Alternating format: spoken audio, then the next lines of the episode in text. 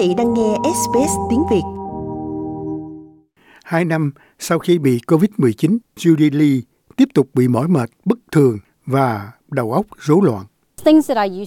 Những điều tôi từng biết không quay trở lại với tôi và thậm chí là những lời nói hoặc cố gắng tạo thành một câu đầy đủ.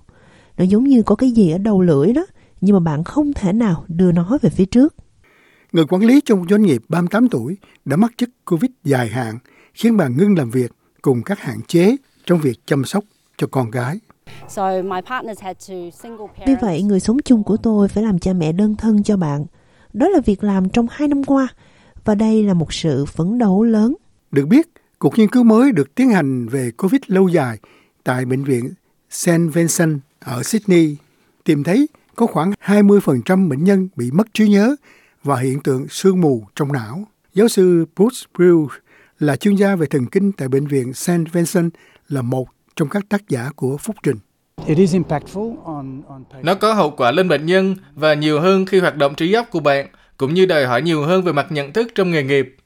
Cuộc nghiên cứu tìm thấy rằng những người bị COVID lâu dài không cần phải đau bệnh dữ dội khi nhiễm virus. Thực vậy, trong 10 người thì có 9 người không hề nhập viện. Giáo sư Stephen Forbes chia sẻ cái hiểu biết về chứng COVID lâu dài lâm sàng tại Bệnh viện Vincent và chứng kiến có từ 8 đến 10 bệnh nhân mới mỗi tuần với chứng bệnh này. Um, những gì chúng ta đang thấy phần lớn là những người trẻ, mặc dù đó là một rủi ro cao hơn đối với những người cao tuổi. Chúng ta cũng đang thấy những người trẻ trở lại công việc. Cuộc nghiên cứu cũng xác định một dấu hiệu của sự suy giảm nhận thức, một chất độc trong con đường đặc biệt trong não, mở ra khả năng thay thế các loại thuốc hiện có để điều trị tình trạng này. Um, Vì đó sẽ giúp chúng ta nhắm mục tiêu vào các phương pháp điều trị. Chúng tôi có thể sử dụng một loại thuốc đã được ghi ngoài nhãn và điều đó có nghĩa là những người đến từ đơn vị của chúng tôi có thể tham gia các cuộc thử nghiệm nghiên cứu. Những người như bà Judy Lee có thêm hy vọng. Um, Thật tuyệt vời.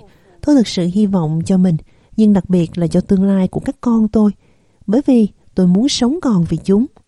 Nghe có vẻ rất hứa hẹn rằng chúng tôi có một đầu mối tiềm năng và một số cách để thử nghiệm.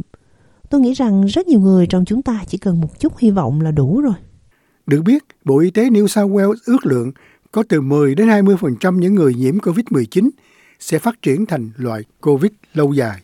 Trên toàn quốc, có khoảng 1 phần tư triệu người có thể lâm tình trạng như vậy. Trong đó tại Victoria, các thay đổi trong luật lệ về đại dịch khiến cho việc mang khẩu trang không còn bắt buộc tại các phi trường từ 11 giờ 59 phút vào thứ Sáu, theo Bộ trưởng Giao thông tiểu bang là ông Ben Carroll cho biết. Bạn vẫn sẽ được yêu cầu đeo khẩu trang khi di chuyển bằng máy bay, nhưng đó là một phản ứng tương xứng, an toàn và được coi là đối với tỷ lệ tiêm chủng cao. Chúng tôi thực hiện việc này ở đây tại Victoria. Được biết, chính phủ tiểu bang cũng dỡ bỏ các giới hạn mà những công nhân trong hầu hết các khu vực phải tiêm mũi vaccine COVID-19 thứ hai hay thứ ba. Hành động này hy vọng sẽ làm giảm bớt áp lực lên chuỗi cung ứng. Like, share, comment.